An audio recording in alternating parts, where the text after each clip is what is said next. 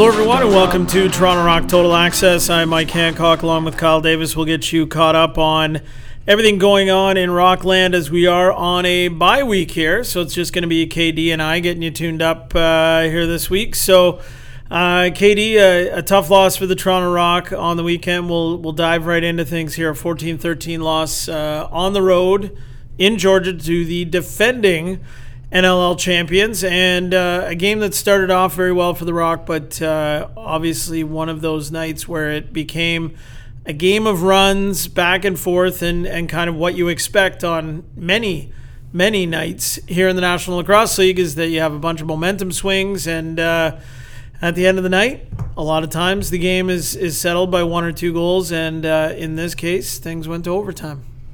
Yeah, it was a good lacrosse game. Obviously, the fans there got you know their money's worth, but uh, just from a Toronto Rock perspective, couple things that unfortunate or you know unfortunate circumstances. You know, you're up five nothing. You're feeling great about yourself, and, and never in a game do you want to let a five goal lead slip away necessarily, or let them back into the game up five. But I know it was still early and in the cross with so much time left to play. You know that stuff can happen. Uh, you know, we talked last week about not necessarily exhausting some demons, but you want to go back maybe into this building and pick up a big win since uh, you know the season ended there last year. Unfortunately, couldn't pull that uh, that off. As well as we talked, you know, going into this game, an opportunity to not necessarily knock Georgia, you know, out by any means, but put a stranglehold on their season in a way. Um, you know, the way they've been started off this season, uh, a little sluggish, I guess, to their everyone else's standards of them after you know winning the title last year, and unfortunately, it just didn't uh, didn't come come out on the right end. It was a it was a hard fought game, and uh, you know what can you do? I think it stings a little bit more now that on the bye week you you have to sit on this one for two weeks now, and you can't get back out on the floor and kind of you know get back after it. But uh, you know that's the game of lacrosse, and that's why people love it so much. To, to jump a little bit deeper into a, a couple of things, um, you know, you touched on the five nothing lead that uh, materialized in a hurry for the Toronto Rock on Saturday night, but it, it seemed like just as quickly as they got it, it almost uh, evaporated in the same amount of time. But you know, the Rock still had a six to five lead after one, but they did fall victim to a pair of four goal runs throughout the game, and uh, you know, for the most part, you know, the first half. It, it didn't really seem like the Rock ever had a five nothing lead. I guess is what I'm trying to say. After Georgia scored those two goals when it was five two, even, and you could just feel the momentum swing. You know, even on only two goals, I think you could really feel that momentum swing in the first half. And then 9 8 at the half, Georgia leading. But then in the second half, I thought that The Rock kind of dialed things back in. And watching the game, I never really felt like they were in danger of losing even though it was that tight. I, I just got that feeling that, you know what? Toronto's going to score that goal. They're going to get that goal. And it seemed like they did that several times. They built, uh, or they ended up getting the lead a number of times there in that second half. But, um, you know, when Reid Reinholdt scored to go up 13 12, I think it was, uh, you kind of felt like, you know, maybe this is maybe this is it. You finally knocked them down. They're going to stay down, but they battled back and and tied things up still and forced overtime uh, with a power play goal uh, with I guess just under five minutes to go. I think it was so. Um, it was a, it was a strange game. I think Georgia was really really bolstered by the uh, returns of Chad Tutton and Jordan Hall to the lineup. We saw the damage Jordan Hall did in the first half, especially, and just those two guys. I think you know we talked a bit about it last week about how there were certain guys that had missed time so far this year, and at that point, we didn't know for sure that all these guys were going to be, or both these guys were going to be returning uh, this week. Uh, there was some talk, I guess, that Tutton would probably be back very, very soon, and turned out he was back for uh, last Saturday. But I don't think we're quite as dialed in on Jordan Hall's return, maybe, um, as we should have been, maybe. But those two guys, I think, really, really made quite an impact on this game, in my opinion, anyway. Yeah, and, and Hall, you know, seemed to just fit into that offense so well. Like I remember when when they picked him up and you know, we're wondering what, what kind of role or what would he really bring to the table here, but he seems to I don't know, light a fire on that left side or just be kind of a glue guy for that left side and really, really help everyone come together the way he plays. And, and just to speak to Tutton a little bit there, like I, I remember it was last year in Toronto when he got hurt. Uh, just he seemed to be under everyone's skin in that arena. Like he was Yeah. go- going down, you know, he, whether it just be lying on the floor or you know, he was actually hurt the second time. Just the boo birds, the the rock players, you know, chirping him and trying to get at him. It's just he just had a presence on the floor or in that game all evening uh, that he brought to the table, and obviously, you, you know, getting him back was a, was a good boost for them as well. And it's it's crazy what a you know just a little fresh blood into a, a lineup can do, and you know we'll see. We'll have to track that and see what that does for Georgia moving forward. You know, you get a couple guys back, you get a big win, and maybe their season kind of turns around here again. Well, and you, even further on Tutton, I think like since day one that he stepped into the league, I think must have been I guess two years ago or whenever it was his rookie training camp exhibition game here against Georgia, battling with Colin Doyle all night, Yep. battling with Colin Doyle, and it just to the point where it totally turned the attention of the entire game to that battle and who was you know maybe going to go out and, and seek some retribution there and maybe try to settle a score or at least get chad tutton out of colin doyle's face right? And so you see what kind of an impact that he could have on a game like that and just how he gets his team fired up. So i think those two returns were uh, were pivotal uh, for the Swarm and the fact that they got they got goals when they needed them. They answered with those runs.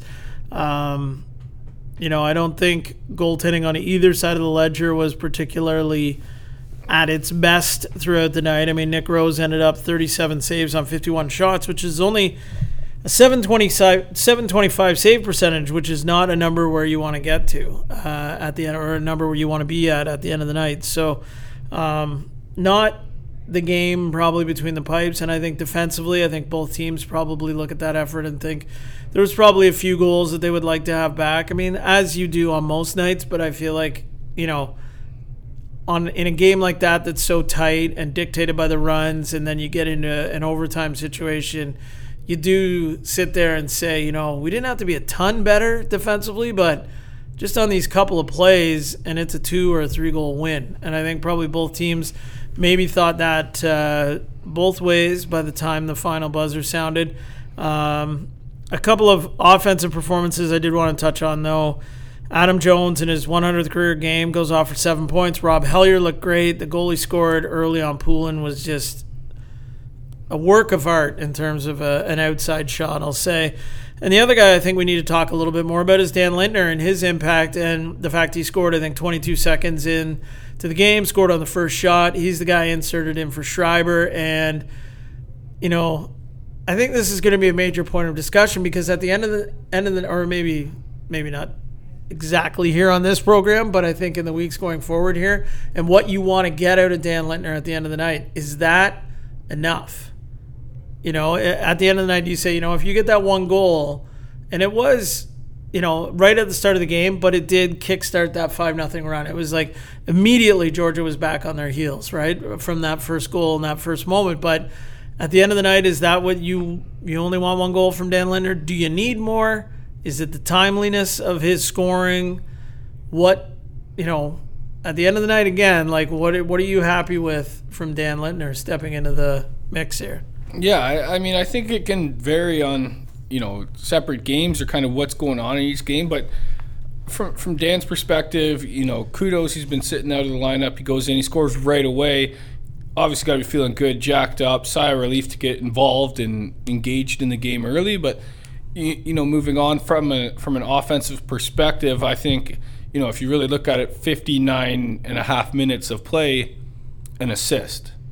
So Yeah. I, I mean, I know no one's filling Tom Schreiber's shoes by any means, but it's not just Dan. I think it's a collective effort, right? Uh, you know, could, maybe Dan Craig could have chipped in with one. Not saying we, like, you know, no one played terrible by any means. I'm not saying that, uh, but collectively the offense is gonna, you know, I think Hickey had two, uh, Reinholdt had one, uh, Kieran had uh, one. So it was just kind of, you know, it was felt like it was, you know, one from every guy across the board in a way. Um, but some nights that might work. Some nights you might need a couple more from, you know, one of them at a particular game. I don't think you, you need everyone to have, you know, their A game or go off for, for three or four per night. But uh, obviously, I, I know from my perspective, uh, you know, when playing, if I if I had one, you know, the first possession of the game and ended the night with one, I wouldn't be too thrilled with my overall game personally. And we should mention that defensively, you know, Challen Rogers scored a couple of goals, Damon Edwards scored. So they did get some contribution from the back end, and that's where again in this situation it's going to be interesting because I think immediately you turn around and you do start to think that way in that, you know, some guys could have given you more and I think on a lot of nights when the big guys are going, that kind of gets maybe not lets the other guys off the hook a little bit, but it does in, in some respects. And I think you know, big picture, I think The Rock got enough goals probably to win that game. For sure, I agree. You know, but it is in some cases a dangerous territory, which I think we've talked about before, and that 11, 12, 13 output can be dangerous territory, right? You can find yourself, you know, I think fairly okay with the offensive output, but for whatever reason, even though the stats may not work out into, you know, Nick Rose, you look at his goals against average going into the game, just over 11, right? And you're like, well, you don't get that every night, right? It's an average. Yeah. Right? So that's where I started to say in this kind of roundabout way here is that, you know, that 11, 12, 13 goals for range can, I feel like more often than not, you're still in a little bit of a dangerous area. You know, when you don't score over 10, you're in a lot of trouble. For sure. Right? And I think that's a black and white. But that 11, 12, 13, I don't think is always as good as you'd think it should be almost. Well, and no, I agree. And I think, you know, that in that range, you're probably going to come out somewhere, you know, you're going to win as many games as you're going to lose in Yeah. that in that range. And I think you look at New England, they've kind of lived in that range all year. They were 4 and 1. And I think, you know, it always balances out in the end. They're, they've lost a couple in a row now. They're struggling right now, and they're 4 and 4. Or 4 and 4, I believe, now. yeah. After. Well, and even further to, I mean, look at the Rock wins. Toronto has five wins this year. What do we got? Three times over 20, one at 17, and another win at 12. So one out of their five wins, they've scored that- under 15. yeah. So that's where I, I think that maybe 13, while you think, okay, well, it should be enough. Probably most nights it's probably not going to be enough to win. For sure. And, you know, just kind of you mentioned the, I guess, when the big boys were going in some of those wins, we didn't really clue into, you know, what was going on in the bottom of the score sheet. I get, not in the bottom of the score sheet, but some of the other offensive guys as it wasn't uh, wasn't required. But, you know, when you are in a game this tight now and, and you do get i guess isolated or pinpointed on some of these things because you you do critique it more you know if some of these players are coming off a game like this probably saying oh if i just scored that one or made that assist that's how close the the difference is opposed to some of those blowouts where you know we won i didn't really i missed four shots and maybe it's sitting Yeah. on me individually but we just smashed that team so it's not dwelling on me as much i guess you could say And I know you like some of the shot totals from the big guys for the Rock. yeah, I did. I did. Uh, you know, I think jo- jo- Jonesy had was out 17 shots. I 17 believe. shots, yeah. Hellyer was up around 11. yep. So, uh, you know, they were shooting the ball and going back to uh, you know the goaltending there. Actually, quickly, I know on this podcast earlier throughout the year we said maybe Georgia wasn't getting the goaltending they necessarily had last year, or Poulin wasn't playing up to uh, his potential or standard. Uh, I know you thought a big play was when he made three key saves on the power play that maybe Yeah. changed something within the game, even though the Rock scored after it. But just must have picked his team up to a certain extent, right? And a couple big saves like that can help a game out big time. Yeah, I think so for sure. And and Hickey ended up scoring after the power play had expired, but um, Poulin did make you know I think two or three real good saves, real quick. You know, the Rock got the ball back and got those second and mm. third chances, but still it was like, okay, well, Pooley's here now, maybe, and if he does let in one, we know maybe he is going to make that big save, and and I think he did, and we saw right at the end of the game, Rob Hellyer's crease dive. You know, you know, Poulin makes a big save late, late in the game there, and that could have won it, and that would have been, I think one of the highlight reel goals of the year because it looked like Hellyer. I would have liked to have a measuring tape there on how far outside the crease he took off and got across, got all the way across in the air. Like that was one heck of a leap that he went on. And if anybody's talking Superman, like that might have set the new standard. I feel like I don't know. Maybe I'm maybe I'm over exaggerating here. I don't know, but it just seemed like every time I've watched that play, I'm like, man, he was well outside the crease. It wasn't the like, you know, hit it, tiptoe, dive, like jump out and around. Like he was airborne there, and uh, you know, and that's how close this game was. That's how close this league is on most nights. That you know, it's that one shot, that one save that is literally the difference in the game. And you know, we've sat here each week and said. Okay, well now we know what's going to happen. Like this is going to happen. This is going to happen. This team's dialed in. This team, and almost to a T, it goes the opposite way or 50% of the games go go the other way and it's always the ones that you think are the biggest locks it seems like this year. Seem seem to be the ones because you know we look at Rochester after the Rock beat them on the uh, on the 10th of February on the Saturday night you think this team might be down and out here. They're sitting at 2 and 6 and probably not feeling real good about themselves. And they got to travel down to Georgia and play a team that's just as desperate as they are and they put a bit of a beating on them, and then they beat Saskatchewan at home pretty handily as by well. a nice margin. And now the East is just jammed, just absolutely jammed. Yeah, it's crazy, and it like I agree, it is those ones you uh, think are locks. You know, you go back to that Buffalo into Saskatchewan first week after you know a couple key guys go down. Saskatchewan at home, that crazy building, that to me was a lock. Obviously, you know, Yeah. looking at Saskatchewan sitting at eight and one or seven and one at the time, going into uh, to Rochester, struggling, and I thought you know to, on paper that's a lock, but that's why you play the games and, and whatnot, and that's what makes this game so I think interesting and fun. And you know, we do have this conversation of you know parity in the league. We thought at the start, you know, maybe there was different tiers in the league, and then how Yeah. quickly that's come together, right? There's Yeah, it's disappeared. it's There's one tier. It's everybody. right? exactly. So, I mean, things change quick, and it's fun. Yeah. Uh, all right. Well, we're gonna take a uh, short break here, I think, and then we're going to uh, we're gonna do our own mid-season report cards. We're gonna give out some letter grades on uh, some aspects of the team, the offense, the defense, and the goaltending, and chat a little bit about what we think about. We'll also uh, talk about upcoming games here on the schedule for the Rock as we're in the middle of the bye week.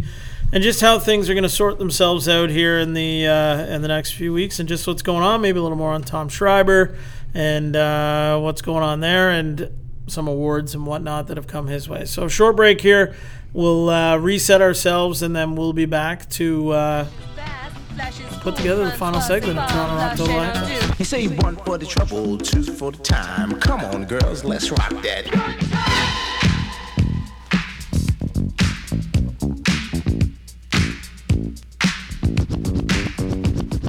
Welcome back to Toronto Rock Total Access. The batteries are recharged here, and we are ready to uh, bring you through the home stretch on the program today. We are going to jump right into our mid-season report cards for the Toronto Rock. And we have seen the National Lacrosse League and NLL Productions this week has been giving out their uh, mid-season hardware, and uh, good to see Tom Schreiber was named the MVP of the half season, and uh, we'll touch on that though after we get through our uh, our report cards here. So we'll start with uh, we're gonna go through the offense, defense, and the goaltending. Just generally speaking, their grades, letter grade on this. So the offense, uh, you can kick things off, KD. What do you? What kind of grade are you giving to the offense? I'm gonna give to the offense uh, a B plus. Uh, you know, I think they've had. Well, obviously the spurt they had was crazy. That was ridiculous. The the numbers they were putting up. Uh, you know, I do think they started a little slow offensively with the Buffalo Saskatchewan loss.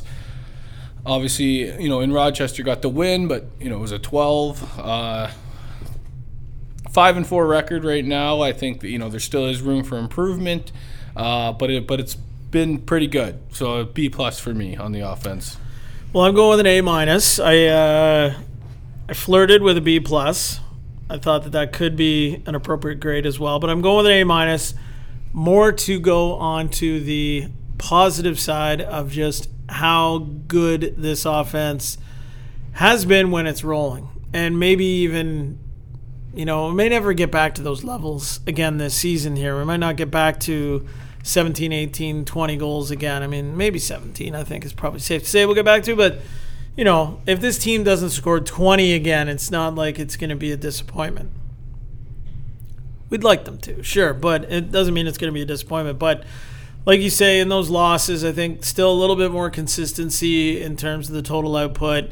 When you've got, you know, three out of your four losses, you scored less than 10 goals in those games. I think you just need a little bit more to get a little higher grade. So hopefully that's something that all you guys can work on in the second half. If you want an A, we need some more consistency out of you and little to no games where you score under 10 goals. That's my message to the offense. And that's why you get an A minus. Still pretty good, but you've got some work to do if you want to at least maintain that grade here in the second half. Uh, moving to the defense, um, I'll take that one first. I'm going to give them a B.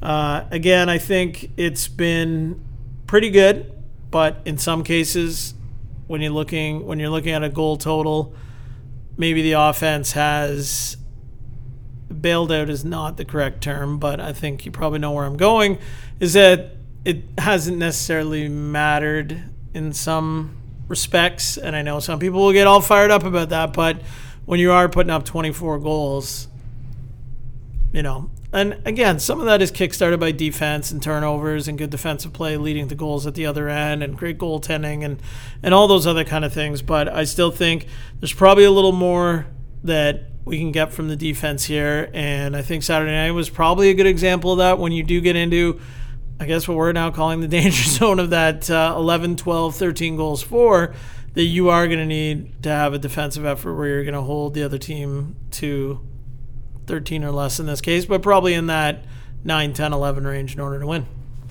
Yeah, for sure. I'm going to, my defensive rating here, uh, hear me out here. I'm going right. to give the defense an A minus for, right. and I know there's if there's defense, you know, just defensive, you know, perspective from it.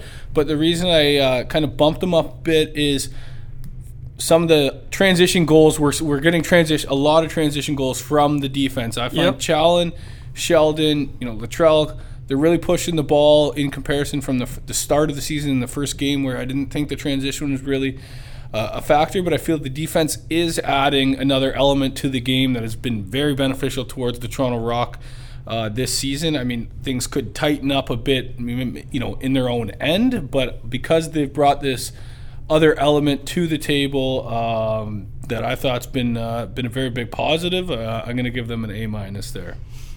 All right, you know, you made some good points. I think maybe if uh, I got a couple of apples on my desk or something like that from some of the defenders, maybe I could be, you know, coerced into uh, bumping this up to a B plus, maybe, uh, and hopefully up to an A in the second half of the season. But I'm still sticking with my B. Um, the goaltending, Nick Rose has logged uh, well almost every minute here so far.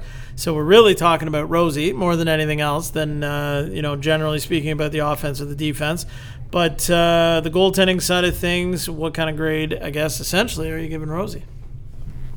I think he's been good too. I think uh, you know he's been pretty consistent uh, in in his play. He's been a horse in logging uh, you know all the minutes. Uh, for Rosie, I'm gonna give uh, Rosie off the top of my head here probably a B plus as well. I think he's been been good, and you can't you know ask much more. I think I know a lot of these times the there's a couple, you know, Rosie maybe would obviously have back, but a lot of times after a loss, it's easy to go to the goaltender. But without looking at actually breaking it down, saying, well, actually, there was a defensive breakdown here that might have led to, you know, this backdoor pass or whatever. He's made some ridiculous saves this year. That cross crease for his Calgary. Uh, I think he's been on. I think he's been good, and you know, hope to see that again for the rest of the season. And you know, if you just cut back a couple of those, you know, I'm sure you'd want those back moments. Uh, you know, get up into the A's and the team will be rolling. I'm also going to go with a B plus grade here, and I think it's because, you know, you look at Rosie's season last year, and he was so dominant in the months of January and February, so so good, And I don't think we've quite seen that yet. And that's where we had A plus Rosie. And I think that we are. My gut feeling here is that I think we're about to get into that territory of seeing the A plus Rosie here down the stretch. I think the schedule's been nicely spread out. We've had a bye week here. We're getting into you know some more home games in the month of March. Home three times, March 3rd, 11th, 30th for those people looking for tickets. And uh, I think that's where we're going to see now Rosie turning the corner, where he he may not have been at his A plus Rosie, you know, through the first half of the season, but a very solid B plus. Again, probably flirting with an A minus because there have been some games where we've just seen him uh, so dialed in, and I think you know Rochester, I think was a good example of that. Um, back a couple of weeks ago, and you know, even I think the very first game of the season, the loss to Buffalo, I thought he was really good that night. Really good. I mean, the team gives up 13 goals, two of them are empty netters. Let's in 11, but I thought maybe that was even one of his best games this season. So B plus for Rosie. I think there's more there, and I'm very, very confident that we're going to see A plus Rosie here in the second half of the season. Which uh, you know, if you're sitting at five and four, and seeing that you know there's uh, reasonable optimism uh, for you know your defense and goaltending to be a bit better here in the second half, then I mean I think hopefully things should work out pretty well for you. And even when you talk about the team sitting at five and four, you know at the halfway point of the season, the team ended nine and nine last year. You know I I don't see this team losing five games, you know, the rest of the season to end up possibly at nine and nine again. I think coming into the season, I thought an 11 or a 12 win season. I mean, you, you sit there and you think that's only two or three more wins, but it's pretty significant when you think about, you know, especially where this team was two years ago before Matt Sawyer came and stepped in. But um, I, I still think this team is capable of 11 or 12 wins, which means it is going to have to have a better second half. You know, in terms of the results than it did in the first half, but I think there's every reason to believe that that's possible.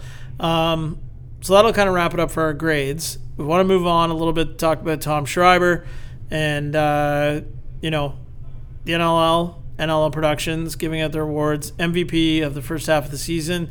Uh, agree? You on board with that?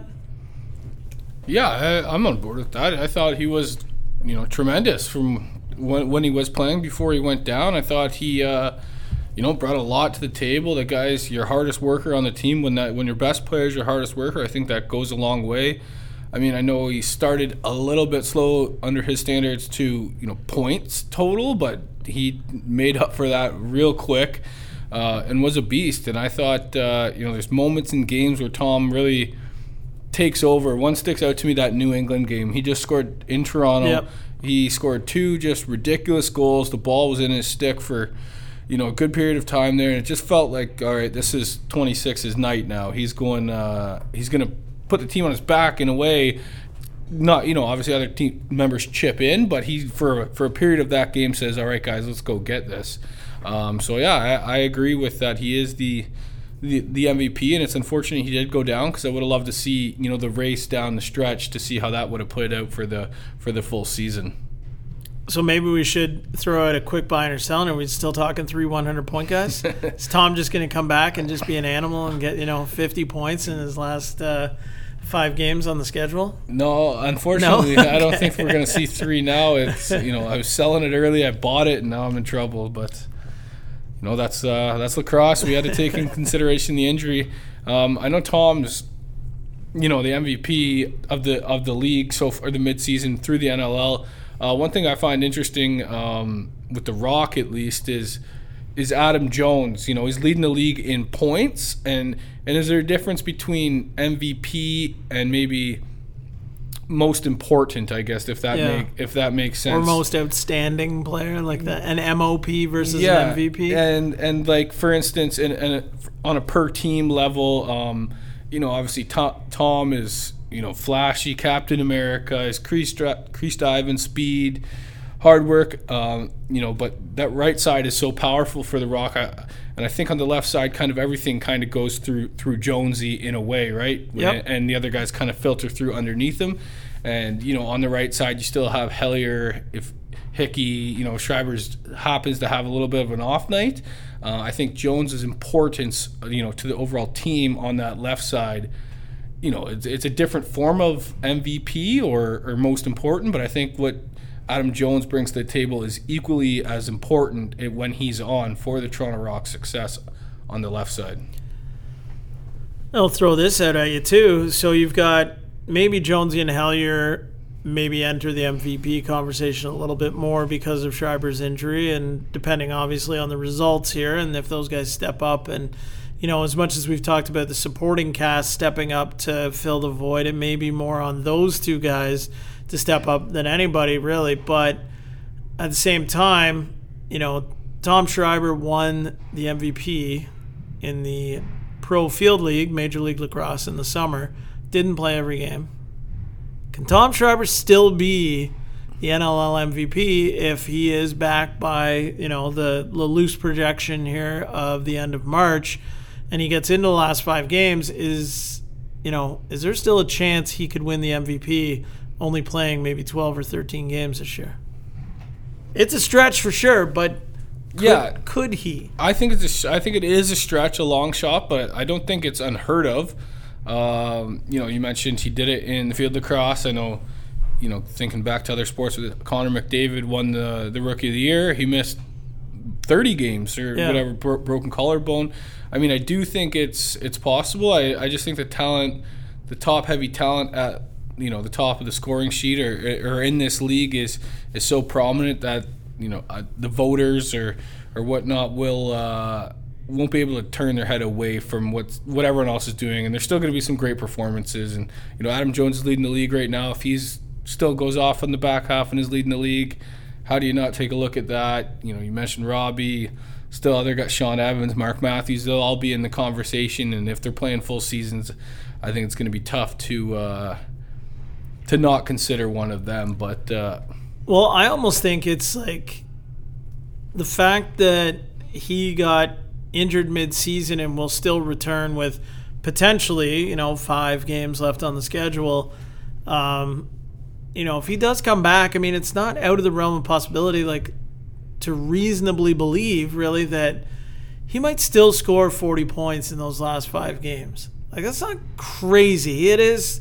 He would have to be very big, and you know, there's probably a 12 point game in there, and then maybe a six pointer in there to kind of even things out where you got to average basically eight points a game there, but it's not crazy to think he could do that. And then, you know, now you're flirting with 90 points still, excuse me, in only 13 games. I mean, yeah, those numbers would be they're very good, right? Very, very good. And you think it's so many times I feel like, and this is what I think kind of bit Nick Rose in the butt last year with the goaltender of the year was that he was so good in the first two months of the season had a bad, like not so great finish to the season last year in April that he would like to probably put behind him. But you know, if he flipped those seasons around, like we like we talked about, if he would have maybe had his April struggles in January and then had his January February lights out play in you know March and April, he probably runs away with goalie of the year, and that's where I think Schreiber could be in a position,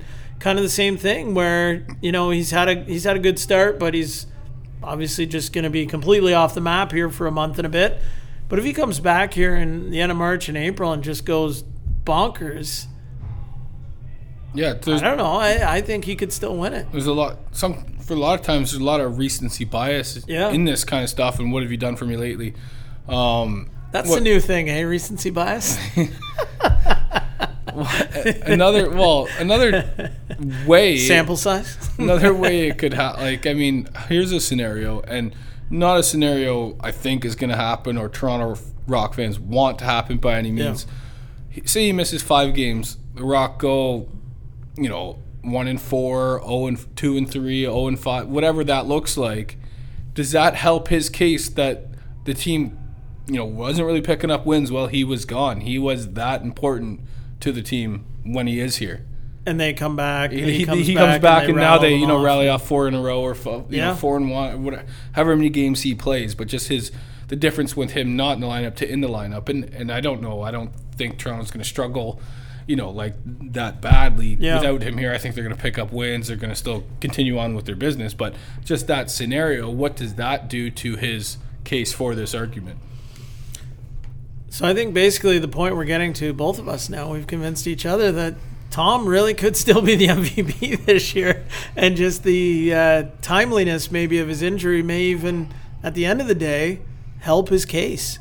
It may solidify this partially torn PCL may be his path to the MVP. that would be a crazy. Who knew? Who knew? All right. Well, uh, we'll just uh, we're just about ready to wrap things up here. But of course, we've got a bye week. But there's lots of big stuff coming up.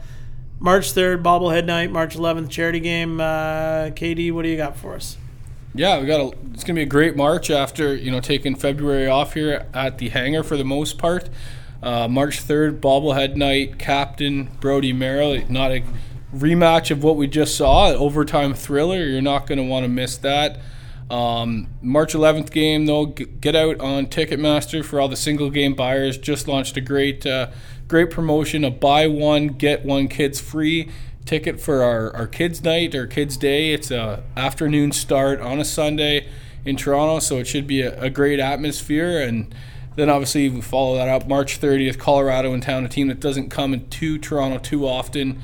Uh, I think you know we're talking about Rosie turn it around. I think he's going to be on fire that night. He's playing his good buddy Dylan Rose, who's in attendance, who I think is going to be. Uh, you know, battling for goaltender of the year maybe down the stretch here. I think that's going to just be a, a goaltending clinic. So it's something you're not going to want to miss. Uh, we have great great packages. Still, your last chance to buy your four play pack uh, get you into all those games we discussed and the last uh, last game of the season, Fan Appreciation Night, April 13th. Uh, said it before on here $110, four games, lower bowl, platinum ticket in there, which is worth 72 bucks alone. It is an absolute steal you don't want to miss on. So give us a shout at 416 596 3075 or uh, torontorock.com slash tickets and we can we'll be more than happy to help you out with your needs talk lacrosse and discuss the podcast in the upcoming big month of toronto rock lacrosse. Yeah you know you mentioned the matchup there with dylan ward and rosie coming up at the end of the month and it's funny that uh, you know the segment that nll productions put out uh, the EA Sports possible yeah. ratings thing, and good then D Ward just said, you know, he wants to be one better than Rosie, and I think that's probably something that you know, when you actually peel the layers of that back, I bet there's actually a lot to that. For sure. Like a lot more because Rosie is like the man in Orangeville. And he still kind of is the man, even though D Ward did win a Minto Cup and all that kind of stuff. But I think there's always been, even though they're buds and everything, there is probably a lot of competitiveness that exists there, kind of uh, maybe a layer or two beneath the surface. So that'll be fun to watch uh, at the end of March. And who knows, maybe a little teaser, maybe that could be the return of Tom Schreiber as well. Could be the time teaser. Frame, teaser. see. Could be. Um, and also one other thing to note there on the uh, buy one adult ticket, get one uh, kids ticket free, available only through Ticketmaster, not available in the upper bowl or captain's corners. And just make sure when you are on uh, Ticketmaster, when you're purchasing your tickets, um, to select the offer. That's how you get it. You have to pick the offer. yeah. It's really tough, but pick it. did you um, want to break that trade to anyone who did not know about the trade by this point? Maybe listening to the podcast or. Yeah, we didn't even talk on, about it at all. From that, we didn't even talk about it at all.